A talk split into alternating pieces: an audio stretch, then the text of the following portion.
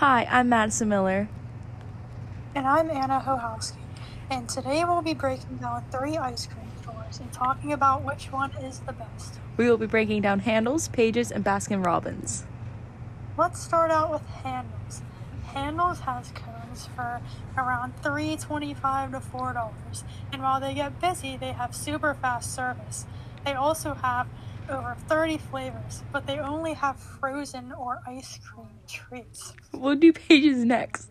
Page has been around for 70 years now, has 20 plus flavors, and not just frozen treats. They have hot dogs, burgers, sandwiches, hoagies, and nachos. But one downside is that sometimes it can take 20 plus minutes just for a singular ice cream cone. Last one we will discuss is Baskin Robbins with their original 31 flavors. Fun fact they actually have a 31 hidden in their logo. Oh wow, continuing on.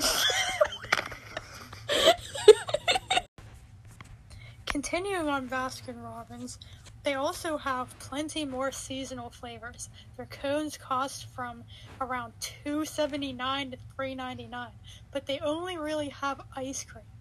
So, keeping that in mind, my top pick would have to be Handel's. While it's just ice cream, I love their ice cream. It tastes really good. I'll have to agree on that one, and they're pretty cheap for the quality.